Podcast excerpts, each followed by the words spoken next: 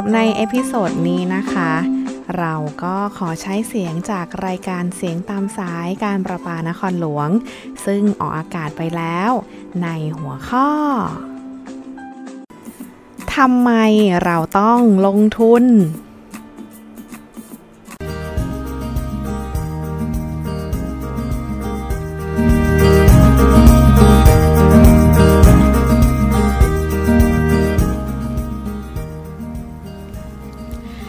วัสดีค่ะ คุณผู้ฟังชาวการประปานครหลวงทุกท่านค่ะดิฉันวนัสนันแจ้งสว่างนะคะ แล้ววันนี้ค่ะพี่ตาธนานนท์ดมทองก็กลับมาพบกับคุณผู้ฟังทุกท่าน ในทุกเที่ยงวันพุธสุดท้ายของเดือนกับรายการ เงินทองต้องสงสัยค่ะ ในวันพุธสุดท้ายนี้นะคะ ก็จะพิเศษอย่างไรนะคะ นอกจากจะมีพี่ตานะคะ มาร่วมในรายการแล้ว ก็อาจจะได้พูดคุยกับแขกสุดพิเศษที่ให้เกียรติมาร่วมพูดคุยแลกเปลี่ยนความรู้ กับเราสองคนอีกด้วยนะคะ ในเรื่องของการลงทุนหรือว่าผลประโยชน์ของการลงทุน ไม่ว่าจะเป็นกองทุน สหกรณ์ประกันชีวิต หรือว่าการออมเงินในอีกหลายประเภทค่ะ ที่จะเป็นประโยชน์กับคุณผู้ฟังทุกท่าน เพราะอะไร เพราะเงินทองคือปากท้องคือเรื่องที่เราต้องสงสัยกับช่วง เงินทองต้องสงสัย สวัสดีครับ แหม พอพูดว่าเงินทองคือปากท้องแล้วเนี่ย ก็ทำให้นึกขึ้นได้เลยนะครับ ว่าตอนเนี้ยพวกเราเนี่ยยังเป็นคนวัยทำงานแล้วก็ได้เงินเดือนกันทุกเดือนเลยเนาะใช่ค่ะ มีเงินใช้ไม่ขาดมือแน่นอนนะครับ แต่ถ้าเกิดเป็นในวันที่เราเกษียณล่ะครับ เมื่อเราไม่มีเงินเดือนแล้วเนี่ย เราจะหาเงินจากไหนสมัยเนี้ยครับ คนอายุยืนขึ้นนะครับ ต้องมีเงินใช้เท่าไหร่ถึงจะพอ จริงค่ะ เราจะหาเงินจากไหนเนี่ย หรือว่าเอ้ยเงินที่เราถูกตัดไปทุกเดือนที่เป็นเงินเก็บจากกองทุนสำรองเลี้ยงชีพการประปานครหลวงที่หักไปเนี่ย ถือว่าจะเพียงพอสำหรับใช้หลังเกษียณไหมคะพี่ตะ อืม สำหรับพี่นะครับ พี่คิดว่าในวัยที่เราเกษียณแล้วเนี่ย ควรเป็นวัยที่เราเนี่ยควรจะต้องปลอดหนี้ได้แล้วค่ะปลอดหนี้คืออะไรก็คือ เราน่าจะมีบ้านมีรถเนี่ยที่เป็นชื่อของเราเองนะครับค่ะแล้วก็การใช้บัตรเครดิตเนี่ยเราก็สามารถที่จะใช้ได้อย่างเต็มวงเงินเลย โดยที่ไม่ต้องอามานั่งเสียดอกเบี้ยนะครับ ที่สำคัญกว่านั้นครับ เราควรจะต้องมีเงินเก็บเนี่ยพอสำหรับที่จะใช้จ่ายในชีวิตประจำวันนะครับค่ะแล้วก็ไปท่องเที่ยวหลังจากที่เราเกษียณ หรือว่า ไปรักษารักษาตัวที่โรงพยาบาลนะครับ แล้วที่สำคัญครับ เราต้องไม่ลืมคิดถึงเรื่องเผื่อสำหรับเงินเฟอ้อด้วยเพราะว่าค่าใช้จ่ายต่างๆ เนี่ย มันก็จะต้องแพงขึ้นทุกปีค่ะนะครับ ทีนี้เราต้องมีเงินเท่าไหร่หลังจากที่เราเกษียณไปแล้วนะครับ เท่าไหร่อะคะพี่ตะคำนวณง่าย ๆ เลยครับอ่าเราลองคิดว่าผมสมมุตินะครับว่าในอนาคตเนี่ย ถ้าเราจะต้องใช้จ่ายสักเดือนละประมาณ 25,000นะครับ แล้วก็ถ้าเราคิดว่าเราจะมีอายุถึงประมาณ 80 ปีเนี่ย อายุ ที่เราจะอยู่อีกก็ 20 ปีนะคอีรับฟน่าจะประมาณร้อยปีนะคะร้อยปี ถ้าร้อยปีก็ต้องคูณ 40อ๋อข้าไปต้องเยอะกว่านั้นครับต้องอีกเยอะกว่านั้นใช่ไหมคะอีกนะครับก็ 25,000เนี่ยคูณด้วย 12นะครับ12 ก็คือจำนวนปีเอ้ยจำนวนเดือนต่อปีนะครับ แล้วก็อายุก็คือ 20 อายุไข 20นะครับแล้วก็คูณ 2 เข้าไปครับสาเหตุที่ต้องคูณ2เนี่ยก็เพราะว่าภาระค่าใช้จ่ายประจำเดือนเนี่ยเช่นค่าพวกท่องเที่ยวหรือว่าค่ารักษาพยาบาลเนี่ยมันเป็นค่าใช้จ่ายที่ไม่ประจำนะครับ เราก็เลยต้องเผื่อสูตรไปสำหรับการคำนวณไว้ก่อน จากการคำนวณสูตรนี้ปุ๊บเนี่ยคร่าวๆเนี่ย จะต้องมีเงินประมาณเท่าไหร่รู้ไหมครับ เท่าไหร่คะ12ล้านบาทครับผม เดี๋ยว12ล้านเลยเหรอคะ12ล้าน แค่1ล้านก็ยังยากแล้วค่ะ โอ้โห ถ้าเผื่อสมมติว่าอีฟจะเก็บเงินตั้งแต่วันนี้ เอ๊ะฝากในธนาคารเดือนละอาเต็มที่เลยละกัน1,000บาทอย่างนี้ โอ้โห เมื่อไหร่จะถึง12ล้านเนี่ย สมมุติว่า1,000บาทนี่คือเต็มที่ของน้องอีฟแล้วนะครับค่ะเอ่อ สุดๆละ1,000 บาทเนี่ยกว่าจะออมได้ 1 ล้านบาทเนี่ยครับก็จะต้องใช้เวลาถ้าสมมติว่าน้องอีฟเอาไปฝากไว้ในเอ่อบัญชีเงินฝากอย่างเดียวเลยเนี่ยครับค่ะต้องใช้เอ่อเวลาถึง 83 ปีเลยครับ 83 ปีใช่ครับ83 ปีคิดว่าไปถึงเวลานั้นก็คงอาจจะไม่ได้ใช้เงินแล้ว คงไม่ได้ใช้เงินแล้วค่ะ เราจะทำยังไงโอ้โห อายุเราคงไม่น่าจะถึง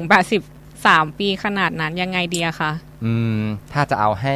หนทางที่พอเป็นไปได้นะครับ แล้วก็มีเงินใช้ทันในชาตินี้เนี่ยนะครับ ค่ะ เราก็ต้องลงทุนครับอื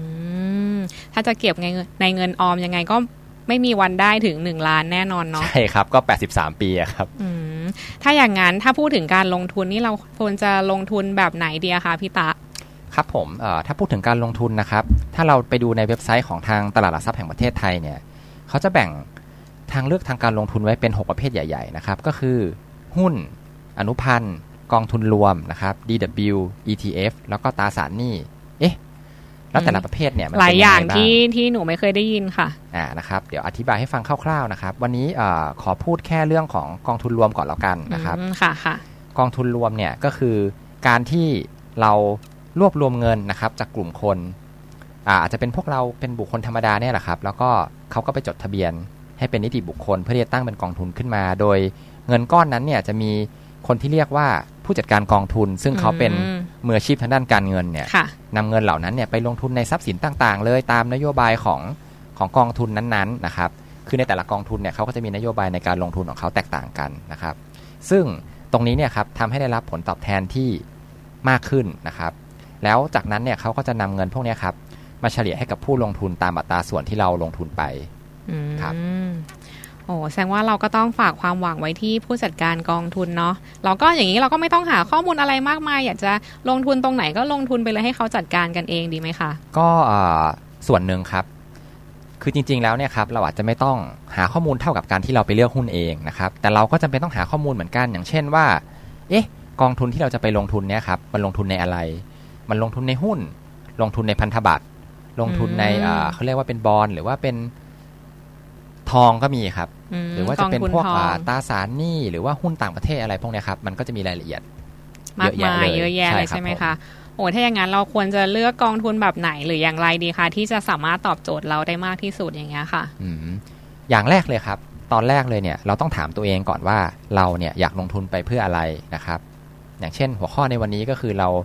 เผื่อไว้สำหรับการเกษียณเนาะใช่ครับ หลังจากนั้นเนี่ยครับเราก็ต้องดูว่าเราเนี่ย รับความเสี่ยงได้มากน้อยขนาดไหน แล้วก็อยากได้ผลตอบแทนประมาณเท่าไหร่นะครับ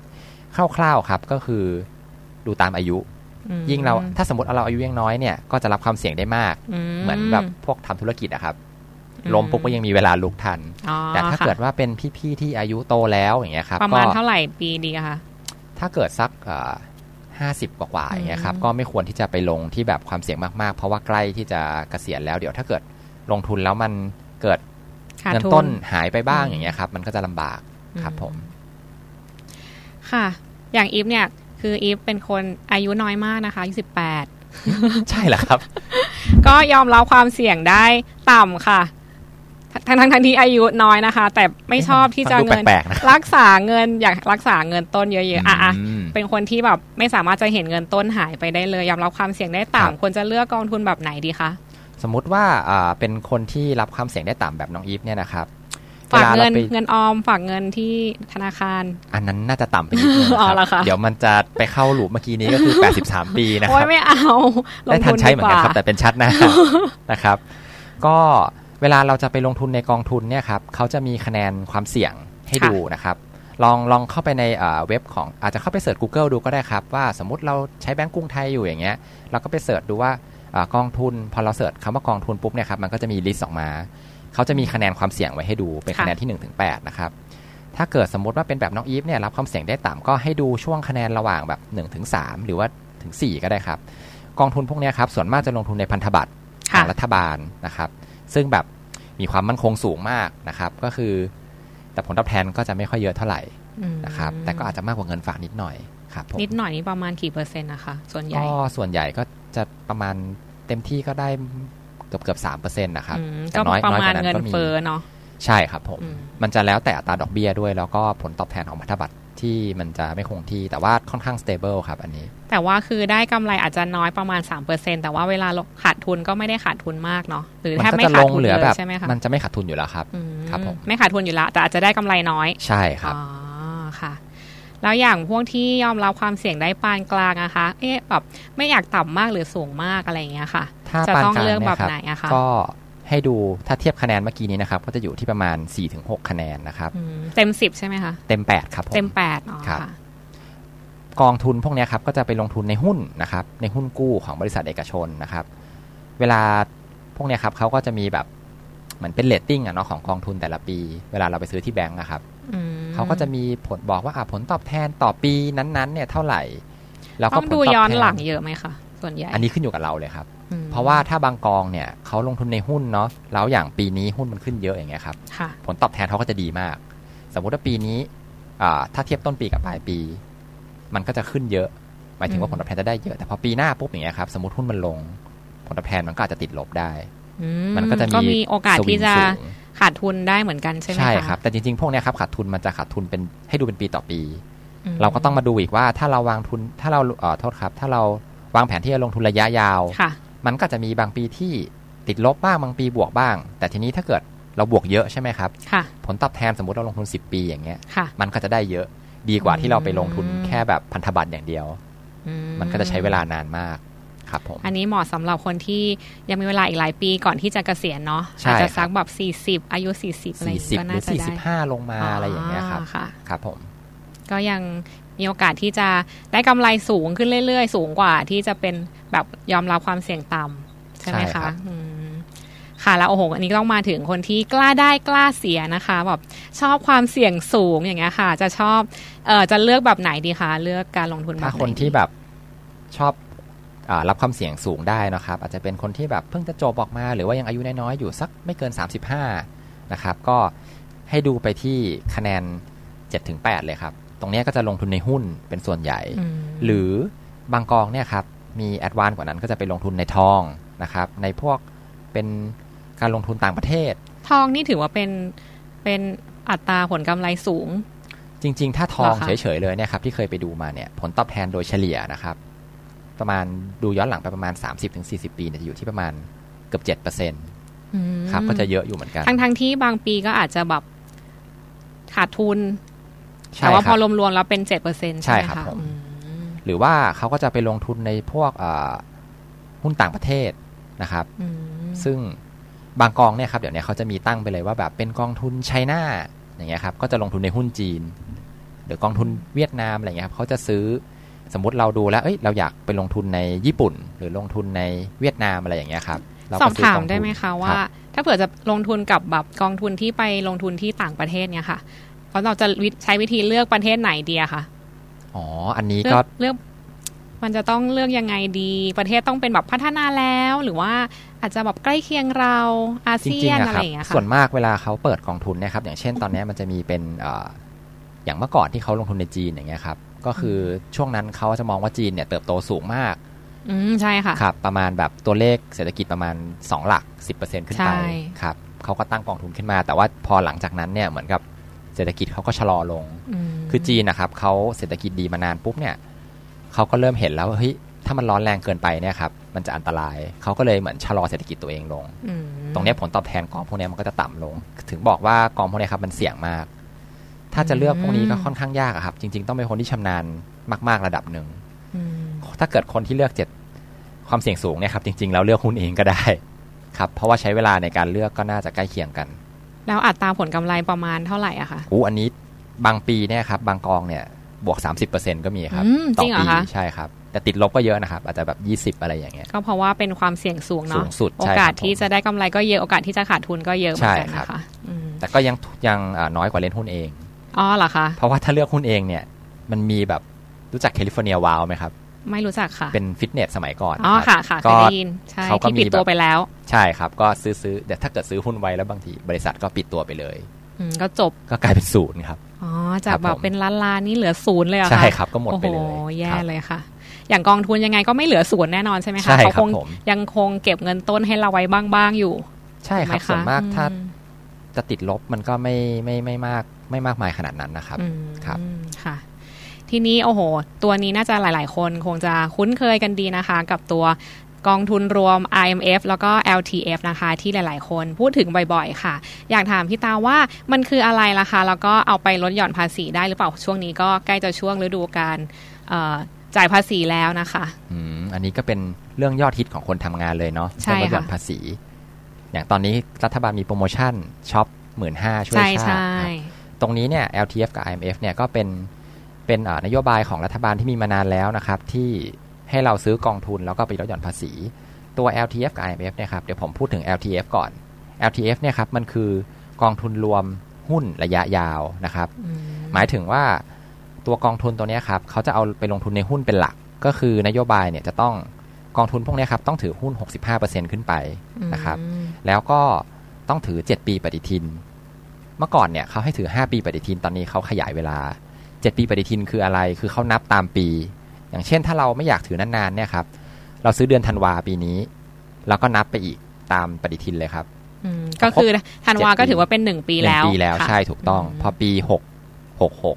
มกราเราก็ขายได้อืมจริง ๆ มันก็ถ้าเกิดถือสั้นสุดเนี่ยครับ ก็คือห้าปีสองเดือนอืมก็นะครับคือถือว่าเป็นห้าปีสองเดือน ส่วน IMF เนี่ยครับ มันคือกองทุนรวมเพื่อการเลี้ยงชีพ ก็คือจริง ๆ แล้วเอาไว้สำหรับให้เราอะครับ หรือว่าคนที่เขาทำงานไม่ประจำอะเนาะค่ะสำหรับใช้สำหรับตอนที่เกษียณแล้วมครับ คือบางบางบริษัท หรือว่าคนที่เขาทำงานบางที่เนี่ยครับเขาอาจจะไม่ได้มีกองทุนสำรองเลี้ยงชีพเหมือนที่แบบปาค่ะเขาก็รัฐบาลเนี่ยเขาก็อยากให้คนเนี่ยเอาเงินมาลงทุนตรงนี้เอาไว้พอเวลาเกษียณปุ๊บเนี่ยก็จะได้มีเงินใช้เนาะค่ะไม่ใช่รอรับแต่แบบเบี้ยยังชีพอืม500บาทอย่างเดียวค่ะครับ ตรงนี้เนี่ยครับก็ กฎของมันก็คือ IMF เนี่ยครับต้องซื้อได้ปีเว้นปีนะครับ ห้ามห้ามห้ามขาด 2 ปีติดต่อกันนะครับอืมหรือว่าจริง ๆ แล้วอะครับซื้อทุกปีก็ได้ครับ เพราะว่าขั้นต่ำมันอยู่ที่ 5,000 บาท อยากรู้ว่าค่ะว่าเราซื้ออันเนี้ยตัวเนี้ยที่ธนาคารหนึ่งส่วนอีกสองปีเราซื้ออีกธนาคารหนึ่งก็ได้อ๋อใช่ไหมได้ครับ ก็ถือว่าเป็นเป็นการซื้อเหมือนกันใช่ครับแต่ว่าผมแค่คนละคนละบริคนษัทละ ใช่ครับอ่าเวลายื่นภาษีเราก็แค่อาจจะงงๆนิดนึง ถ้าเรามีหลายกองแล้วก็หลายเจ้าอ๋อครับเราก็ต้องมากรอกตอนที่เราทำภาษีอะครับก็ต้องมายื่นทีละตัวใช่ครับทีละตัวใช่ไหมคะ ตัว IMF เนี่ยครับจะต่างจาก LTF ก็คือ LTF เนี่ยมันจะลดหย่อนเป็นรายปี สมมุติว่าเราซื้อปีนี้ใช่ไหมครับ เราก็หักไปเลยปีนี้แล้วเราก็ถือยาวไป 7 ปีอืมแล้ว 7 ปีปุ๊บเราก็ขายแต่ IMF เนี่ยครับเวลาที่เราจะขายเนี่ยอ่าการลดหย่อนภาษีเหมือนกันก็คือ ซื้อปีไหนลดหย่อนภาษีปีนั้นค่ะแต่ IMF เนี่ยครับเวลาจะขายเนี่ยมันจะมีกฎอยู่ 2 ข้อก็คือข้อแรก คุณต้องอายุเกิน 55 ปีถึงจะขายได้อืมสมมุติตอนนี้ผมอายุ 30 กว่าๆอย่างเงี้ยครับผมก็ต้องถือไปอีก 20 ปีอืมถึงจะขายได้ เพราะว่าอะไรเพราะว่ากองทุนอย่างที่บอกครับเขาตั้งมาเพื่อไว้สำหรับตอนที่เกษียณเขาก็เลยต้องกำหนดอายุไว้ว่า 55 ปี แล้วก็ต้องซื้อกองทุน IMF เนี่ยอย่างน้อยๆ5ปี ครับอืมอย่างเช่ถึนงจะขายได้ใช่ครับ สมมติซื้อไปแล้วยังไม่ถึง 5 ปีอย่างเงี้ยก็ยังขายไม่ได้ครับค่ะอย่างตัว LTF เนี่ยจะลงทุนในหุ้นเป็นหลักใช่ไหมคะ แล้วตัวใช่ครับ IMF เนี่ยเขาลงทุนในไหนบ้างอะคะ IMF เนี่ยครับจะมีความหลากหลายมากกว่า ก็จะมีทั้งอ่าพันธบัตรนะครับ ทั้งหุ้น แล้วก็มีพวกอ่าหุ้นต่างประเทศมีอะไรพวกเนี้ยครับ ได้หมดเลยอืมแบบมันจะหลากหลายมากครับอืมจริง ๆ ถามว่าอันไหนดีกว่ากัน IMF ก็จะตัวเลือกมากกว่า แต่อ๋อ ก็ต้องดูด้วยครับ เพราะว่าอย่างที่ผมเคยถามถามๆคนที่เขาลงทุนพวกเนี้ยมาครับค่ะคนที่เขาซื้อ LTF เนี่ยเขามีวิธีการก็คือ พอครบ อย่างเมื่อก่อน 5 ปีปฏิทินเนาะพอครบ 5 ปีปฏิทินปุ๊บเนี่ยเขาก็จะขายกองที่เขาครบอายุค่ะเสร็จปุ๊บเขาก็จะเอาเงินก้อนเนี้ยครับมาซื้อใหม่ เหมือนเขาก็จะเขาก็จะมีเงินมาซื้อ LTF เนี่ยแค่ 5 ปี พอครบปุ๊บเขาก็จะวนใช้วิธีการวนเอาขายตัวเก่าก่อน แล้วก็มาซื้อตัวใหม่อืมเขาก็จะไม่ต้องรบกวนเงินมาก แต่ถ้า IMF เนี่ย มันต้องลงเงินไปทุกปีทุกปีนะครับ อันนี้ก็ขึ้นอยู่กับว่าแล้วแต่คน แล้วแต่วิธีการเก็บเงินของแต่ละคนครับก็จะหมุนเงินได้มากน้อยแค่ไหน ใช่ครับผมถูกต้องค่ะ โอ้โห ได้ความรู้เรื่องของ IMF แล้วก็ LTF กันไป พอสมควรแล้วนะคะ คราวนี้ค่ะมาถึงช่วงของการลดหย่อนภาษีบ้างนะคะว่าช่วงปลายปีแล้วนะคะ แล้วก็อยากจะซื้อเพื่อลดหย่อนภาษีกัน เราควรจะเลือกตัวไหนดีอะคะพี่ตะ จริง ๆ ตัวที่สำหรับการลงทุนนะครับ แล้วนำมันลดหย่อนภาษีได้เนี่ยมันก็จะมีไล่ไปเนาะมี LTF มี IMF มีกองทุนสำรองในชีพของเราเนี่ยก็ใช้นำไปลดหย่อนภาษีได้เหมือนกันนะครับอืมแล้วก็พวกประกันชีวิตนะครับอืมประกันชีวิตด้วยทีนี้จริง ๆ แล้วเลือกตัวไหนดีเนี่ยครับมันค่อนข้างตอบยาก พี่ว่ามันแล้วแต่เฉพาะบุคคล อย่างเช่นบางคนเนี่ยเขาถ้าส่วนตัวพี่เนี่ยเรื่องของการทำประกันเนี่ยครับก็คือถ้าถ้าพูดในส่วนของครอบครัวเนี่ยครับก็น่าจะเป็นคนที่มีรายได้หลัก ของบ้านนะครับที่เป็นคนทำประกันเอาไว้ เพราะว่าเขาเป็นคนที่มีความเสี่ยงสูงสุดสมมติเขาเกิดเป็นอะไรขึ้นมาเนี่ยครอบครัวก็จะแบบลำบากอืมก็ควรจะทำประกันเนาะสมมติพี่สมมติพี่อ่าทำงานคนเดียวแฟนไม่ได้ทำอะไรเงี้ยค่ะแล้วมีลูกเล็กสองคนอะไรอย่างเงี้ยครับค่ะอย่างเงี้ยก็ควรจะต้องทำประกันชีวิตเอาไว้อ๋อแอบไปมีสองคนแล้วเหรอคะอ่ายังครับผมอันนี้สมมุติเฉยๆค่ะนะครับหรือแล้วก็เอ่อส่วน LTF IMF เนี่ยครับก็อย่างที่อย่างที่บอกไปแล้วเมื่อกี้นี้เนาะมันก็แล้วแต่คนว่าเขาอะ มีเงินมาลงตรงนี้หรือเปล่านะครับอืมอย่างที่เราพูดกันไปเมื่อเมื่อคราวที่แล้วว่าจริง ๆ แล้วถ้าก่อนที่จะคิดถึงเรื่องลงทุนเนี่ยถ้าเรามีหนี้เรารีบจ่ายหนี้ให้หมดก่อนดีกว่า เพราะผลตอบแทนการลงทุนเนี่ยครับยังไงยังไงมันก็สู้สู้ภาระหนี้ไม่ได้ เพราะว่าดอกเบี้ยตรงนั้นมันจะสูงกว่านะครับ ทีนี้ครับอ่าพอดีเมื่อตอนช่วงต้นเดือนเนี้ยครับที่ปะปาของเราเนี่ยเรามีการจัดงานมันนี่เอ็กซ์โปขึ้นมา ใช่ค่ะ ก็ไปครับร่วมเหมือนกันค่ะ ใช่ครับ ทีเนี้ยผมก็เลยไป พอดีเขามีบูธของแต่ละบลจเนี่ยมาเยอะแยะเลยในบลจนี่คืออะไรนะบคะลจนี่ก็คือเป็นบริษัทจัดการกองทุนครับสำหรับอืมจะเป็นจริง ๆ ส่วนมากจะเป็นบริษัทลูกของธนาคารครับอืมอย่างเช่นพวกอ่ากรุงไทยเคแบงก์เอชบีอะไรพวกเนี้ยครับค่ะ ทีนี้พอเขามาถึงปุ๊บเนี่ยครับผมก็เลยเอ๊ะสงสัยว่าอย่างตอนนี้เนี่ย พอดีผมเล่นหุ้นอยู่ด้วยเนาะก็ตอนเนี้ยครับตลาดหุ้นเนี่ยมันขึ้นไปค่อนข้างเยอะแล้วค่ะก็เลยไปถามเขาว่าเอ๊ะอย่างเงี้ยเรา เราอยากซื้อ LTF IMF เนี่ยครับ แต่ว่าตอนนี้หุ้นมันขึ้นไปเยอะแล้วอะเราควรจะทำยังไงดี ก็เลยไปได้อ่าความรู้ใหม่ๆ มา เพื่อที่จะมาแชร์กับเพื่อนๆทุกคนนะครับว่า ถ้าเกิดสมมติว่าคุณอยากลงทุนใน LTF หรือ IMF ช่วงนี้เนี่ยช่วงหุ้นขาขึ้น สมมติว่าตอนนี้ตลาดหุ้นมันขึ้นไปเยอะแล้วค่ะเรามองว่ามันขึ้นไปเยอะแล้วแล้ว เหลือเวลาอีกเดือนเดียวเนาะจะหมดปีแล้ว เกิดถ้าเราตัดสินใจว่าเอ๊ะหุ้นมันไม่ลงแน่นอนเลยเราจะทำยังไงดี ผมมีตัวเลือกมาให้ครับก็คือ ให้อ่าพี่ให้ทุกๆ คนเนี่ย ไปเลือกลงทุนใน IMF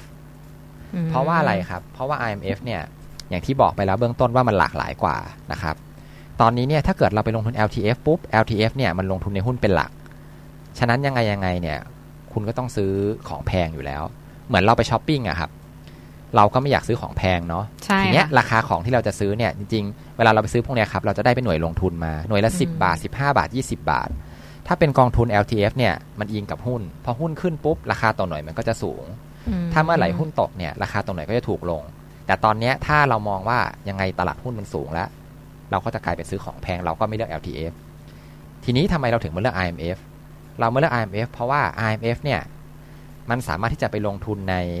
พันธบัตรรัฐบาลได้ พันธบัตรรัฐบาลเนี่ยครับผลตอบแทนมันต่ำกว่าก็จริง แต่ว่า ราคามันดีมันข้อดีมันคือราคามันจะคงที่ สมมุติว่าวันนี้ราคาต่อหน่วยมา13บาท ปีมันหน้าไม่มีขึ้นไม่มีลงเนาะยังไงมันเราก็ซื้อเราก็ได้อยู่แล้ว ใช่ครับ มันขึ้นลงน้อยมากน้อยมากทีนี้ค่ะวิธีการที่ที่ที่จะแนะนำเนี่ยครับ ก็คือให้เราเนี่ย ลงทุนใน IMF ไปก่อน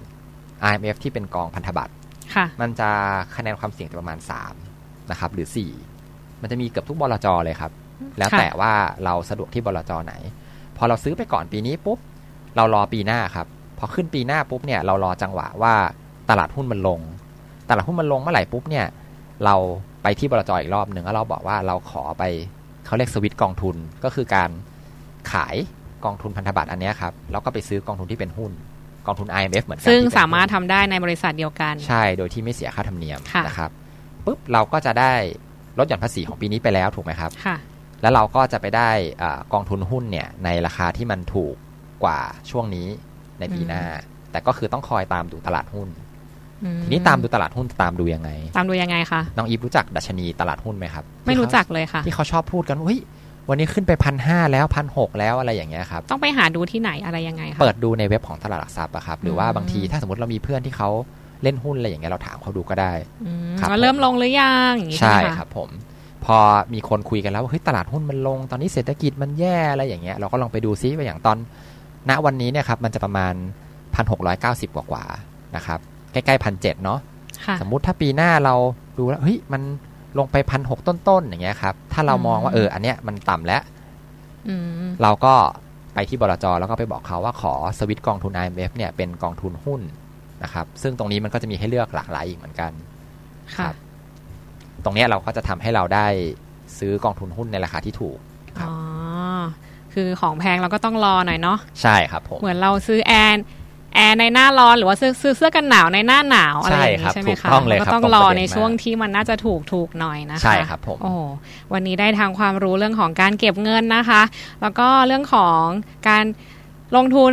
ให้ได้เงินในช่วงหลังเกษียณนะคะ แล้วก็ครับผมการลงทุนเพื่อการลดหย่อนภาษีด้วยนะคะ ก็ครับคร่าวๆไปในสองสามเรื่องนี้นะคะแล้วก็เริ่มปวดหัวแล้วค่ะพี่ตารู้สึกโอ้สมองไม่ค่อยไปแล้วนะคะใส่ต้องพักก่อนนะคะ ไปพักทานข้าวให้สมองแล่นๆกันหน่อยนะคะ สัปดาห์นี้เราก็จะได้ความรู้กันไปพอสมควรค่ะ แต่ยังไม่หมดเพียงแค่นั้นนะคะ เราก็ยังมีความรู้เรื่องของเงินเงินทองทองมาฝากคุณผู้ฟังอีกมากมาย และสำหรับพุธสุดท้ายของเดือนหน้านะคะ แน่นอนเรามีแขกรับเชิญเด็ด ๆนะคะ เรามีกูรูมาร่วมพูดคุยกับเราด้วยแหมเรียกได้ว่าขั้นเทพสุดๆค่ะ ต้องห้ามพลาดเลยนะคะ ในเดือนหน้าก็คือวันพุธที่ 27 ธันวาคมนี้นะคะ เรามีเคล็ดลับการลงทุนการเงินดีๆนะคะ เจ๋งๆ ส่งท้ายปีเก่าต้อนรับปีใหม่ เพราะว่าอะไรคะพี่ตาเพราะเงินทองคือปากท้องคือเรื่องที่เราต้องสงสัยกับช่วงเงินทองต้องสงสัยค่ะสำหรับเดือนนี้นะคะ เราสองคนก็ต้องขอตัวลาไปก่อน พบกันใหม่ผู้สุดท้ายของเดือนธันวาคม สวัสดีค่ะ